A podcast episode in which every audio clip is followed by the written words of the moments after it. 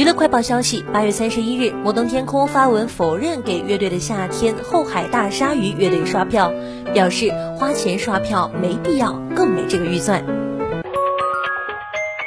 八月三十一日，负责李晨网络侵权责任纠纷名誉权案件的事务所发表声明表示，李晨名誉权一审胜诉。在声明中，律师表示，被告张某某在其微信公众号“星语小王子”和另一被告刘某某在其微博账号“姚一诺”中发布针对李晨的侮辱、诽谤言论，被判构成对李晨名誉权的侵犯。法院规定，以上二被告需连续十日在涉案微信公众号、微博账号上分别登载致歉声明，并赔偿李晨精神损害抚慰金及经济损失两案共计九万元。